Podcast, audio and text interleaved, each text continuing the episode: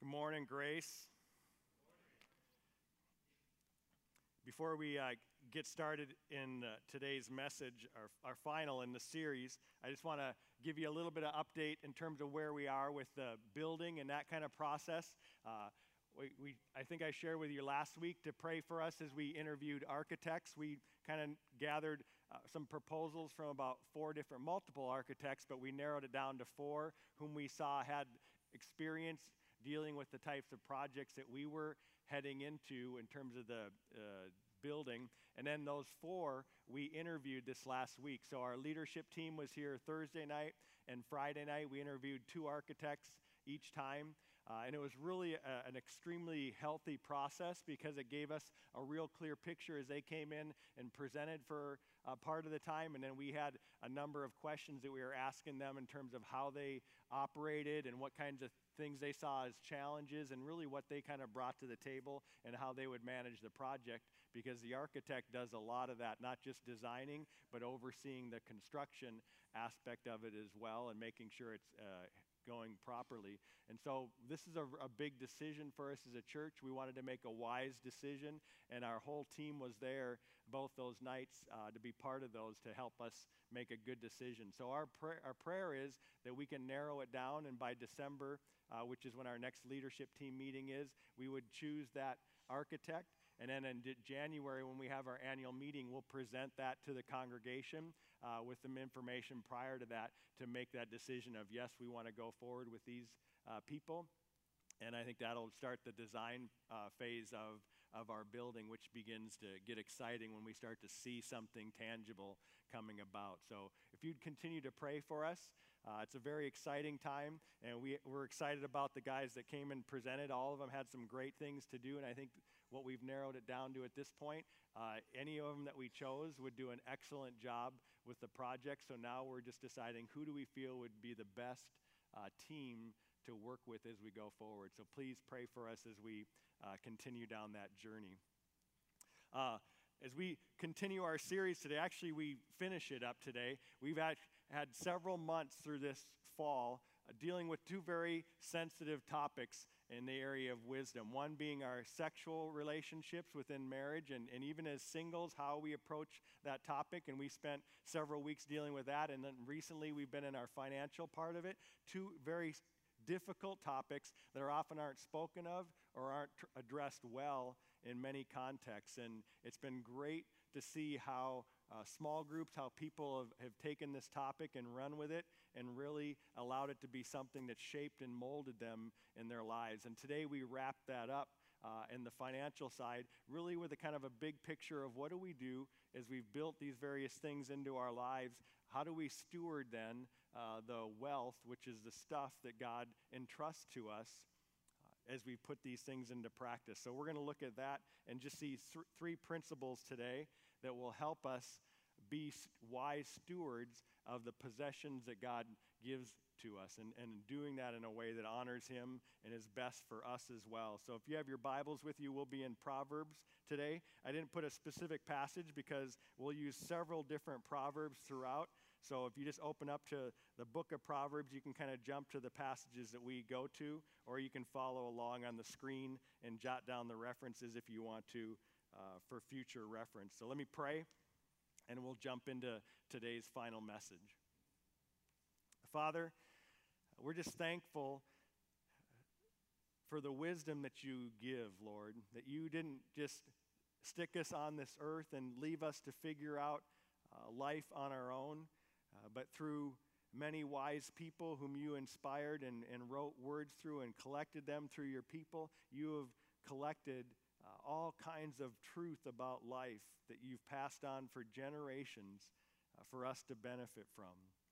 And Lord, I pray that as we open your word and look at these principles today, that you would open our hearts, that your Holy Spirit would illuminate our eyes and our minds to the things that we see, Lord, and that we would have the courage to put them into practice in a way that honors you and is a blessing uh, to the place in which you have put us on this earth. So, Lord, we open up this time for you to speak to us and teach us and guide us. And we ask this in your Son's name we pray. Amen.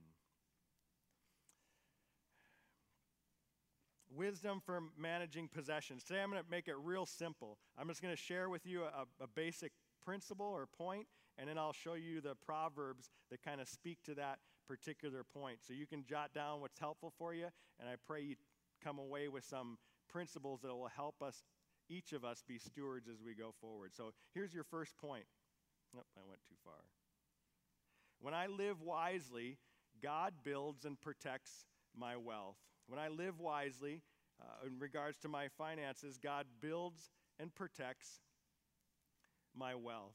And I want to show you this from a bi- biblical perspective because when we talk about building wealth and seeing it from a biblical perspective, we're not talking about God's going to make you rich like we often see. Wealth was really having the provisions you need to do what God's called you to do. It's, it was what you needed to sustain life and to do those things. And so, as we live wisely, God builds that for us if we live wisely, and He protects it for us. We're going to see that in some of these principles, and then we'll talk about what it looks like when we do that. So, here's one of the principles we looked at, or one of the Proverbs, and we talked about this earlier, but it's really one that we should keep with us as we go. Precious treasure and oil are in a wise man's dwelling, but a foolish man devours it. This is part of that principle that we learn to live on less than what we make. Meaning, we aren't foolish enough to spend everything that God gives us thinking that we only are living for the day. He's saying the wise person is someone who lives on less than what they earn or what they have coming in so that they have some things stored for the future that's uncertain, for uh, helping and, and being generous with others, it's not consuming everything, thinking that everything God entrusts to us is simply for us to consume. We've learned about that, and that's a very important principle that we put into practice no matter what stage of life we're in or what our income is. Another one is along those same lines one pretends to be rich, yet has nothing. Another pretends to be poor, yet has great wealth. Notice the foolish person in the top who pretends to be rich yet has nothing is really concerned about a lifestyle. They want to portray a certain lifestyle, but if you're really tapped into what wealth is in terms of their life, they don't have a whole lot. This is very true of, of many of us today. It doesn't matter your income, you can be in these spots no matter what your income is. In fact, statistics often show this that people who make $200,000 and more, there's people who have a household income of over $200,000, and yet they're one or two days, or excuse me, one or two months away from bankruptcy if they were to lose their job. Because they consume everything that they have coming in, and they've leveraged it with debt in an unhealthy way. They have a lifestyle that looks like they're rich, but true wealth is more of a sustainability and a health for the long haul and a perspective towards all of life, not just about having stuff. And so they pretend to be rich, but they really have nothing. Likewise, there's others who pretend to be poor, yet have great wealth. What that's saying is that they live a lifestyle that seems very simple. And you might think, oh, they don't have a whole lot, but the, the truth is they choose to handle it properly and don't depend on it. They don't spend it all on themselves, and they're leveraging it as if they're stewards of that wealth, not owners of the wealth. And so, another proverb we see that speaks to these things. Here's an, the one about protecting. In the house of the righteous, there is much treasure, but trouble befalls the income of the wicked. We notice this a lot when, it, when we are living month to month and spending and consuming everything we have. When we act foolishly, and God compares that foolishness to even to wickedness, when we aren't handling and relating to our resources properly, it seems like trouble is constantly befalling what we do have. It just goes out faster and faster and faster. And yet, the person who stewards and sees their resources as a stewardship, God has this way of protecting them and taking care of them and guarding it, not from ever experiencing difficulties, but He protects what's yours when you take care of it and you steward it well, and you're often exposing yourself to troubles when we don't relate to it properly. The key here in this passage is this idea of increasing our standard of living every time your income increases proves to be very dangerous. It's a, very much a Western mindset of relating to money. We think that our greatest blessing is increasing our standard of living, and that's how our quality of life will increase. We have to learn to separate the two, they don't go together. An increased standard of living does not directly result in an increased quality of life. In fact, statistics actually show that there's a, a, a, point where the two go in the opposite direction. The more your income increases and the more your standard of living increases, your quality of life actually begins to go down when you continue to increase your standard of living. Because you take on more and more stuff, and that stuff begins to own you rather than you owning your stuff.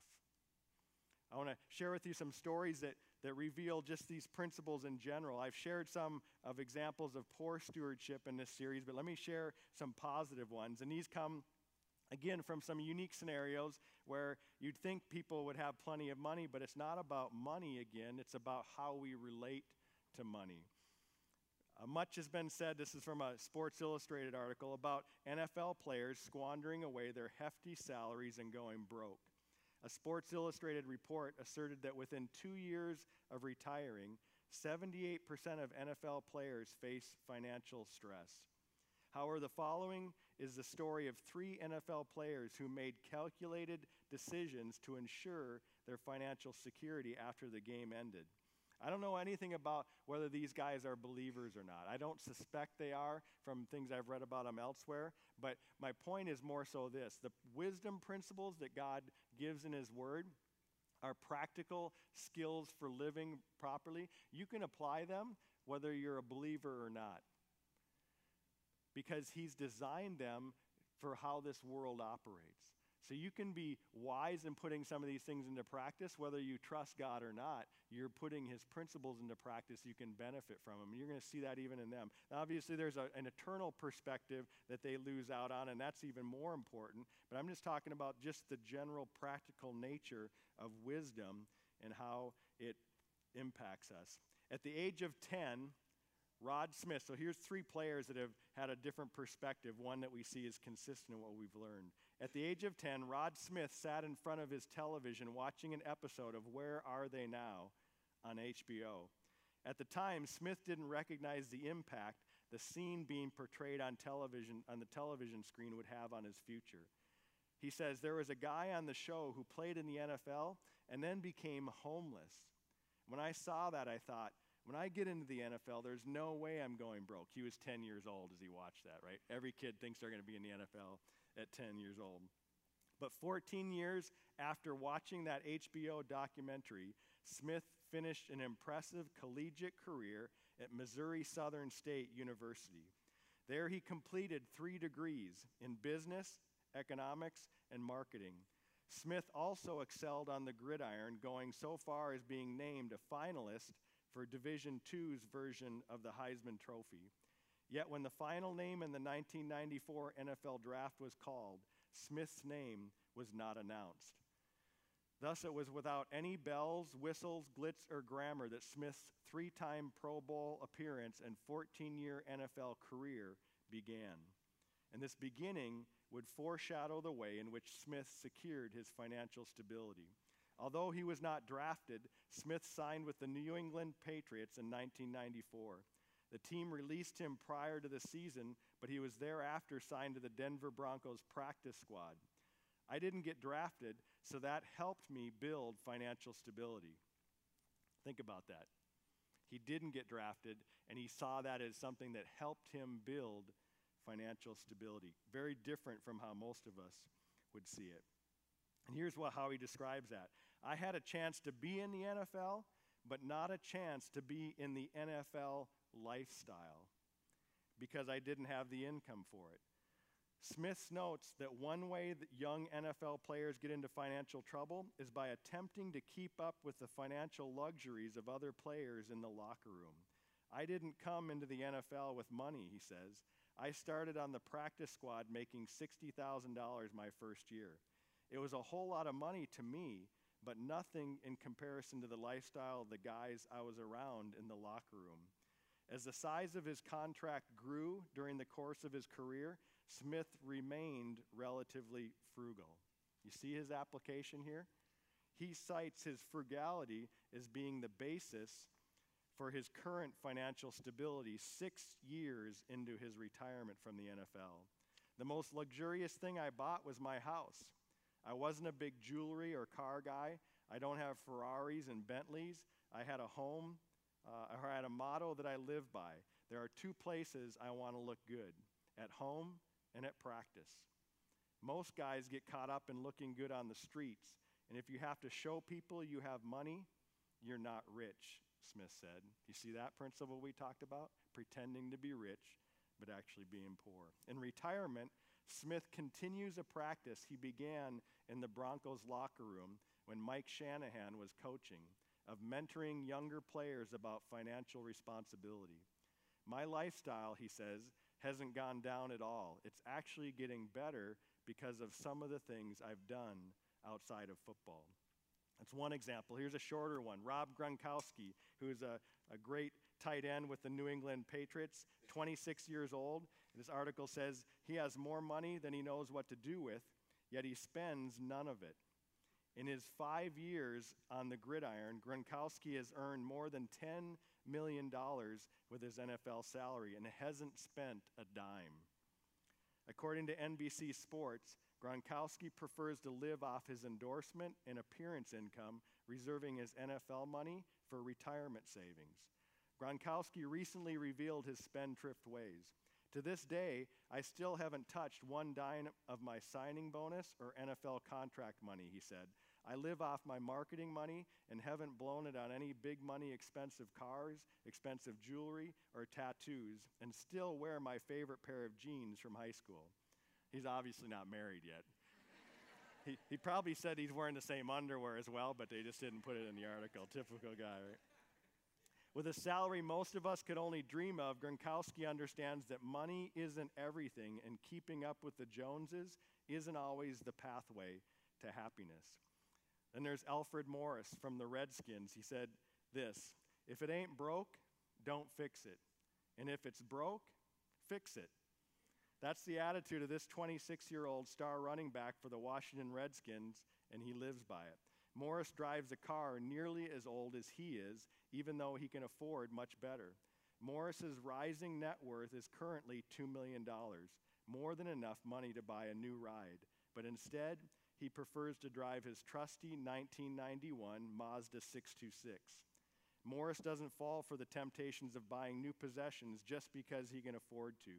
And like many financially successful people understand, he knows not splurging means saving more. Now, these guys may not have the overall picture of what they need for their wealth or for their possessions, but they've put into practice and understood some very key principles that God speaks about as well. Is living on less than what he provides. Because a wise person is always considering the future, not just your earthly future, your temporal future, but your eternal future as well, and realizing that you're a steward of that.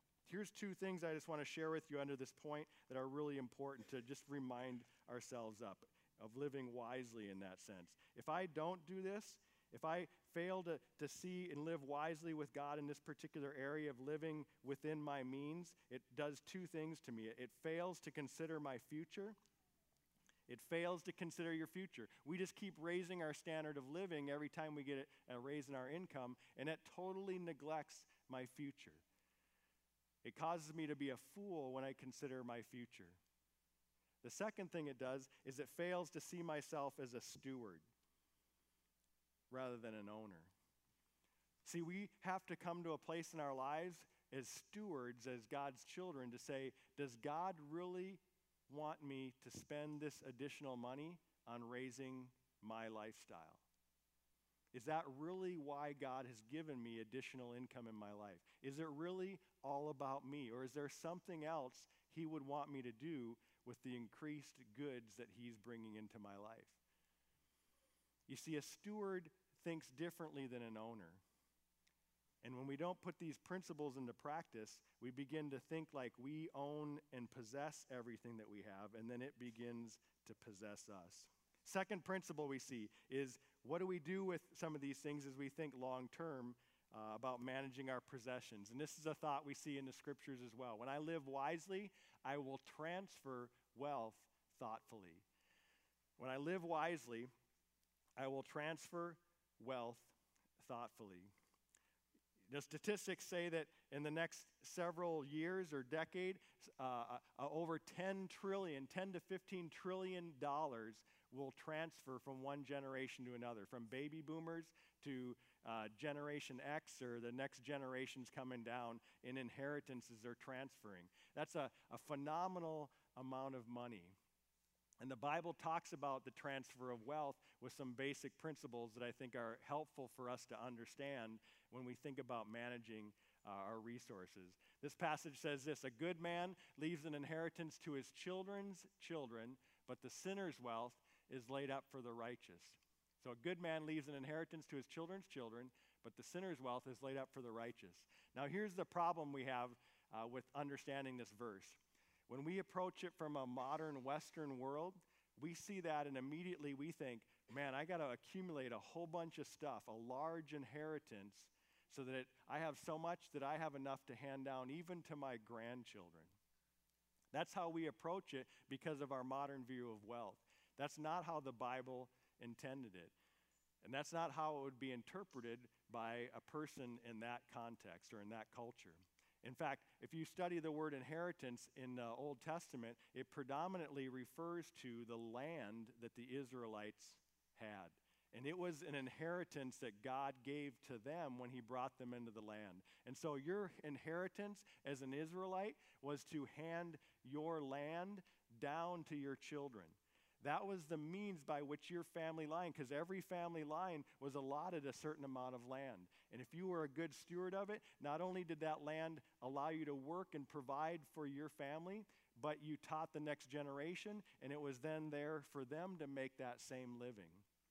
And when you were foolish, you lost your land and it went to someone else. You either sold to them, you sold it to them, and you would actually become a slave to them for six years. On the seventh year, God said you were to release them and allow them to start again so that all of it, you know, basically you wouldn't have that situation in Israel. But if you were foolish and didn't handle your land well, you wouldn't plant or you wouldn't work it, and when harvest came, you had nothing. And you'd have to go to your neighbor and beg for something from him. And usually, what they would do is they say, Okay, I'll give you this lump sum from my crop, but now your land becomes mine. And he begins working your land. He makes the profit off it, and you work for him until you've paid off your debt. And then you are free to go back and work your land. Inheritances were very different than how we see them today. And so when it says a wise man or a good man leaves an inheritance to his children's children, it's not saying that you accumulate so much stuff that you're able to pass it down even to your grandchildren you have so much stuff. That's not what it's talking about. Wisdom in their day was a person who worked the land that they had and then the inheritance they gave their kids was they, they stewarded their land in such a way that they still had it. And not only did they still have it, but they, you think about an agricultural uh, system, when you had sons that were born to you, guess what they became as they got a little older? Workers. They helped you work. And if you were wise, you taught your kids how to farm and how to work that land. And so the wise inheritance wasn't just giving them something, it was giving them a means to make a living that would outlast any inheritance you could possibly give them. So not only did you maintain your land, but you taught the next generation, your kids, how to work that land. And in, in their lifespan, they would have seen their grandkids come into that system as well. And so now two generations still have the land, and two of them have learned how to work the land. And your inheritance is that you've given them a means to make a living, and you've taught them the skills to make a living that outlast your inheritance by far. You see the difference in that mindset? And it goes along with this principle here. You could either hand down that kind of inheritance, that was the wise person's inheritance, or the fool you see in the Old Testament was one who, who is lazy who didn't steward his land and then ended up going into debt, became a slave to his neighbor. And when you were in slavery, paying off your neighbor, when your children were born, they were born into that slavery as well. They were part of the package. They would work that other guy's land until your debt was paid off, and then they were freed to actually work their own land. So that didn't last very long. It didn't even make it to your children, whereas the wise man passed it down multiple ways. We see this in another way too, and this kind of gives us the other parameter. Is an inheritance gained hastily in the beginning will not be blessed in the end. Meaning, an inheritance that you get really quick at the beginning won't be blessed in the end. See, an inheritance in Israelite times couldn't be handed down just like that because it still had to provide for the family. If you want to take that other passage as being, oh, you just got to have so much that you hand down to two generations, if you want to take a single passage like that and interpret it that way, then you'd have to apply all the Old Testament principles for how an inheritance was passed down. It was only passed down to the sons, it was a double portion for the oldest son. And you don't understand why that was done in that way until you understand how inheritances were passed down in family lines back then. You can't just pick and choose one part of the Bible and not apply all of it. So, what that's saying is that a true inheritance is a means by which your children can make a living and you've passed the skills on to help them do so. When we give them an, an inheritance in a hasty way, meaning it comes too quickly, it says it won't be blessed in the end. You can't hand down a proper inheritance just like that because skills take a while to be developed to where they can make a living, and then they bless you for many, many years to come.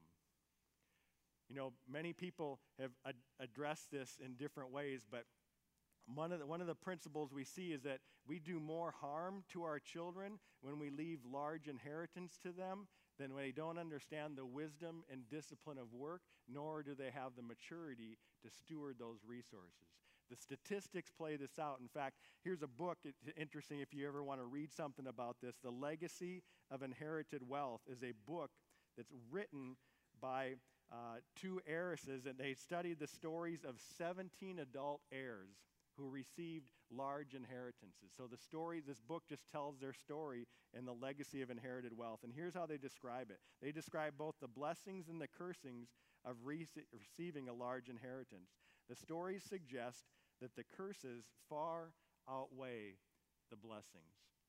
When you read their stories coming from them personally, even they testify to the truth of this God's word. Cornelius Vanderbilt, a very wealthy man, said this Inherited wealth is as certain death to ambition as cocaine is to morality.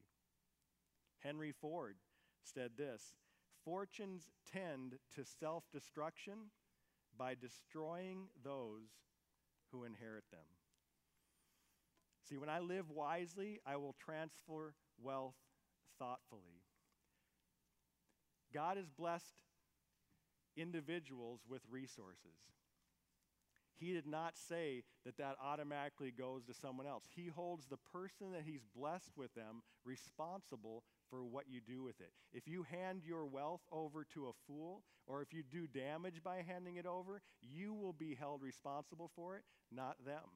I mean, they'll have responsibility, obviously, as well, but you're included in that process. And God wants us to be wise with how we hand things down. Let me give a modern day application. There's many, but here's just one that takes these principles and applies it to a modern day situation. A wise inheritance by parents today would do a couple things. One is they would provide a means for their children to make a living. God designed you to work. He didn't design you to sit around and watch TV all day and have everything you need provided for you. That's a Western mindset that ruins people. He, de- he designed you to work. So, a, a healthy inheritance by godly parents is one that allows and prepares their children to work. You might do that by being a small business owner. Maybe you've built a business and you have one or two or many of your kids growing up and they've taken an interest in it and you're training them, you're handing the skills over to them, and you're not just giving it to them because they're the next in line but they actually are working in the business. They develop the skills, they have the discipline, and now they're going to take that business and steward it for the blessing of their family and the blessing of those employees and the blessing of the community, just like you did, just like an Israelite would have done with his land. And you develop that, and then you hand that over to them in time. That's a wise inheritance. It's not giving them all the profits from it and just sticking in their bank account. It's saying, here's a means. I was able to make a living for it by stewarding it. Now you have that opportunity. Another, in our modern day culture, that's maybe more common is an education. You need a training, some kind of training, whether it's vocational training or educational training, to go on and, and, and develop a career in which you can provide for your family and be a productive blessing in your community.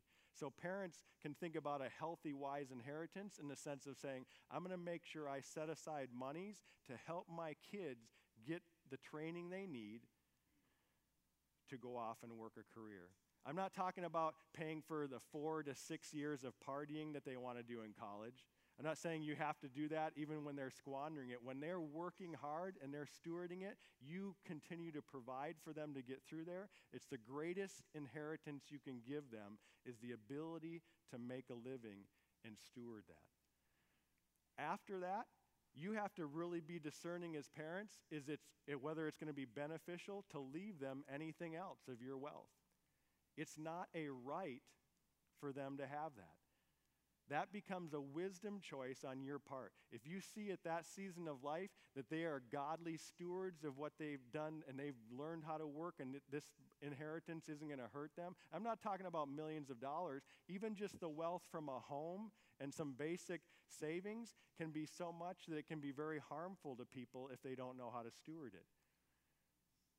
God didn't give it to your children, He gave it to you. And maybe He wants you to steward it in a different way than simply just hand it down to them and let them manage it if they aren't wise stewards. Those are the things you need to think about biblically. Third thing and last thing on here uh, uh, uh that's important is when I live wisely, I will trust God only. When I live wisely, I will trust God only. Two passages talk about this. One's in Proverbs, and the one I'm going to close with is in the Gospel of Luke. It's a parable that Jesus tells. But here's one passage, real simple. Whoever trusts in his riches will fall, but the righteous will flourish like a green leaf. The righteous have this ongoing growth, their health. You see that principle a lot in scriptures. But if we trust in our riches, it'll come to a, a quick end. And then Jesus tells a parable that really captures this in a picturesque way. He told this parable saying, uh, The land of a rich man produced plentifully. And he thought to himself, What shall I do? For I have nowhere to store my crops. And he said, I'll do this I'll tear down my barns and build larger ones. And there I will store all my grain and my goods. So here is a man that had already had so much stored up. God's not saying, hey, don't ever store anything up for the future. This man already had lots of barns stacked, and now he's still getting more wealth, and he just tore down and made even bigger ones. He just kept piling up and piling up, kind of hoarding. And he says to himself, here's the other problem we see. And I say to my soul, Soul, you have ample goods laid up for many years. Relax, eat, drink, be merry. He forgot that he was created to be a productive producer in his community. That it wasn't all about entertainment or just fun, that that's not how God designed us to be. And the passage goes on to show what happened. But God said to him, Fool, this night your soul is required of you, and the things you have prepared, whose will they be? And then he says, So is the one who lays up treasure for himself and is not rich toward God. This parable tells the other side of, of saving and, and being a wise steward. Yes, we are to save, but no, we are not to hoard and begin to trust in our riches. There's a lot of room in between there, and there's not a nice set number in terms of what that is. It's a heart issue ultimately. But here's some principles that can help us. Is the wealth that I build is not to be trusted, but stewarded. The wealth that I build is not to be trusted, but stewarded. We need to learn to ask ourselves this question does God and is God entrusting me with this wealth simply to raise my standard of living? Is that really why he gave this to me? Oh, God, you know, I, I only have three cars and now I need seven cars because I can afford it. Man, you must really want me to have more stuff, God. Because that's usually what runs through our mind when we receive more. Oh, good, I can get this now. But is that really why God entrusts us with more? Or does he have something more significant that he wants us to be part of? Something bigger than ourselves? Those are just questions that stewards ask. Here's what's so interesting about this parable. Go ahead and read it for yourself. The verses right before this parable, anyone know how this parable is introduced? It's introduced when a, a couple brothers are fighting over the inheritance they're receiving from their parents. And one brother comes up to Jesus and says, Jesus, will you set my family straight? You know, because they're not handling my parents' inheritance well, and I want what's mine. Is, I, I've paraphrased that a little bit, but you can read it. They're, they're fighting over inheritance. Think about that. You ever think about what an inheritance is? It's something that you've done absolutely nothing to earn. And yet, when we are in line to receive one, we go after them like it's our right to have it. I see this all the time. Many of you have experienced this. When parents pass away, it's amazing how the dynamic in the next generation changes as people fight over the wealth, even if it's junk. Even if it's stuff that's just sticking in the attic or certain things, people start fighting in families that had peace before over an inheritance that wasn't even really their right to have. It was passed down to them, but they did nothing to earn it. Those situations reveal our heart. And they reveal our trust in wealth rather than in God. You see, the, the wealth that we build, when we build it wisely, should not prevent me from working or serving, but they should further my opportunities to do so. When God placed Adam in the Garden of Eden, before sin entered the world, his first command to him was to work the ground and steward what I'd given to you. Work is part of how God created us. And when we take a Western mindset that says, I can't wait to get enough money where I don't ever have to work again, you undermine how God created you. Now, and I understand something. I'm not saying that you shouldn't ever save for retirement. I'm just saying your view of retirement should not be how can I stop working as soon as possible to spend as many of my years simply playing on the golf course or vacationing as much of my life as I can. Retirement should be something where we supplement income that we aren't able to make in the same way as we age, and we're taking care of our needs for the future in a proper way, not in a Western mindset way. Work is what shapes us and makes us. Uh, let me share with you just a, a, a, personal story about this, and it's not even about retirement, it's just about work in general. There have been times in ministry that I've wanted to quit.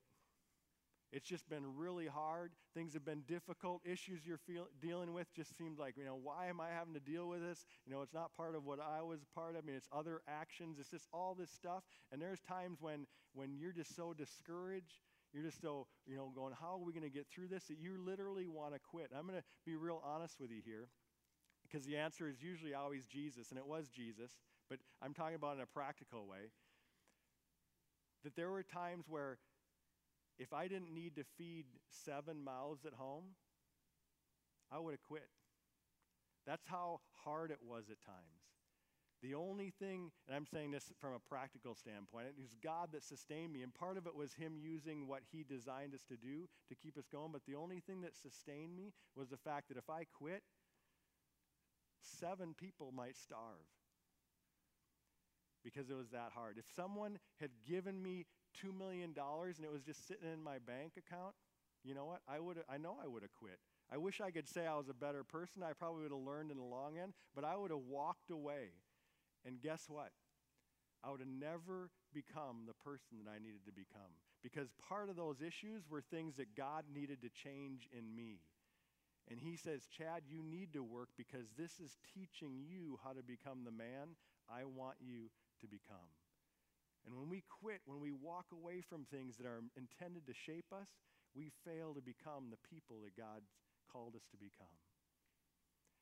You see, I would have learned to trust in my wealth rather than trusting that God would take me through hard times, just as I say to you time and time again, God will take you through those difficult times.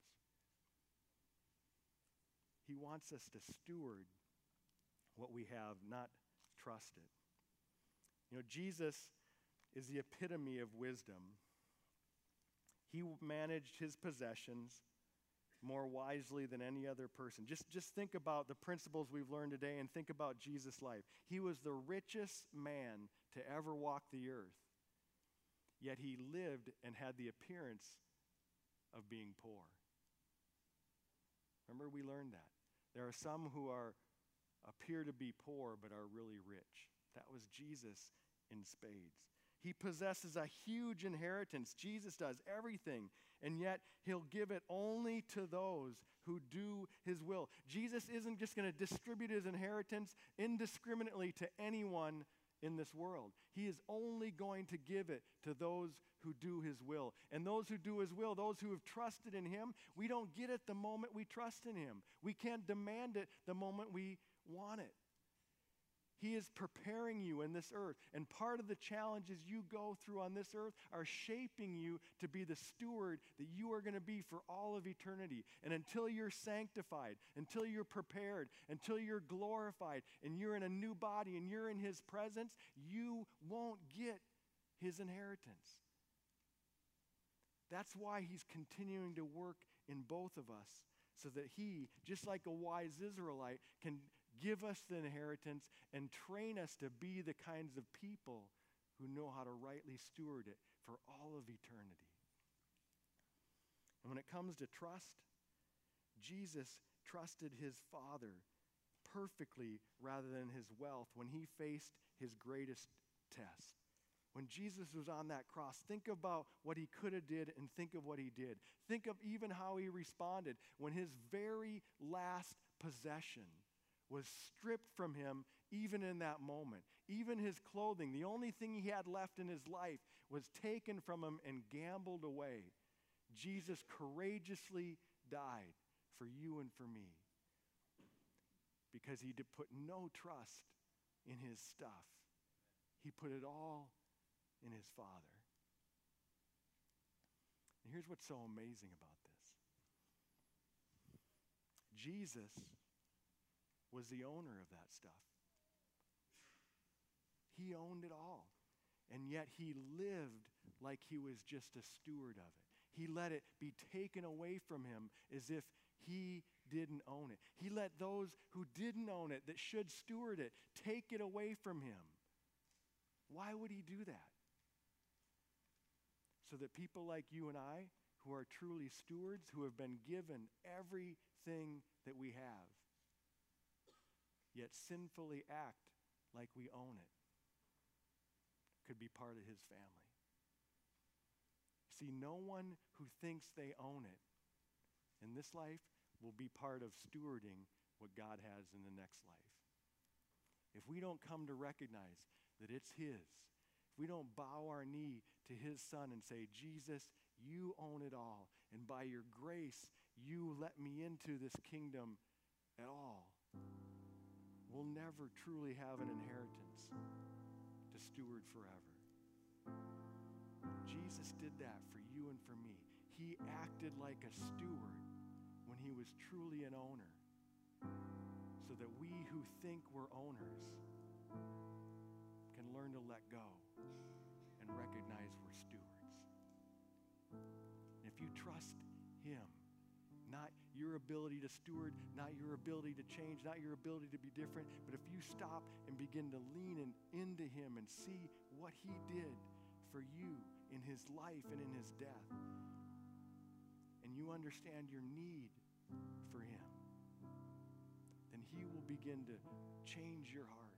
He'll begin to transform you into someone who's not possessed by stuff that's not yours, but is free instead to simply steward it for your good, for your future, but for His glory.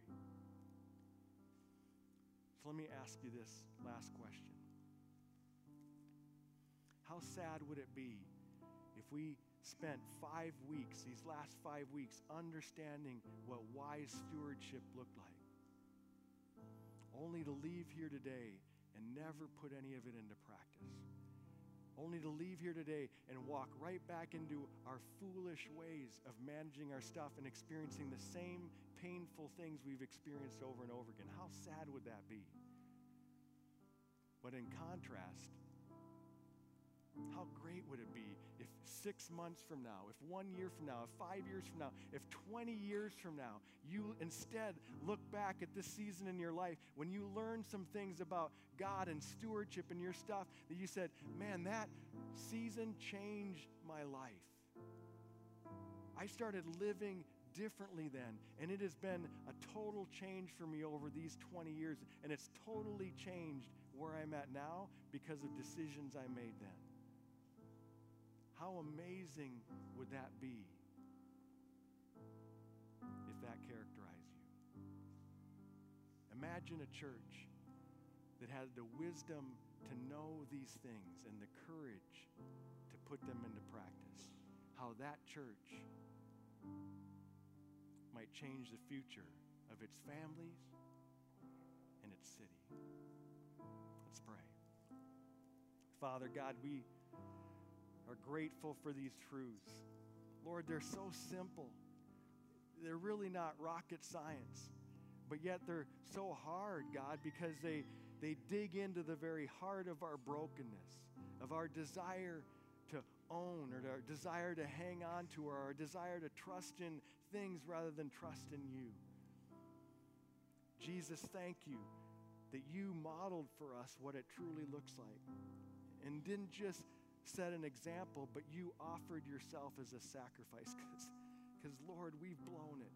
I've blown it. I continue to blow it at times. I'm so thankful that my security in you, God, is not based on my performance, but on Jesus' performance.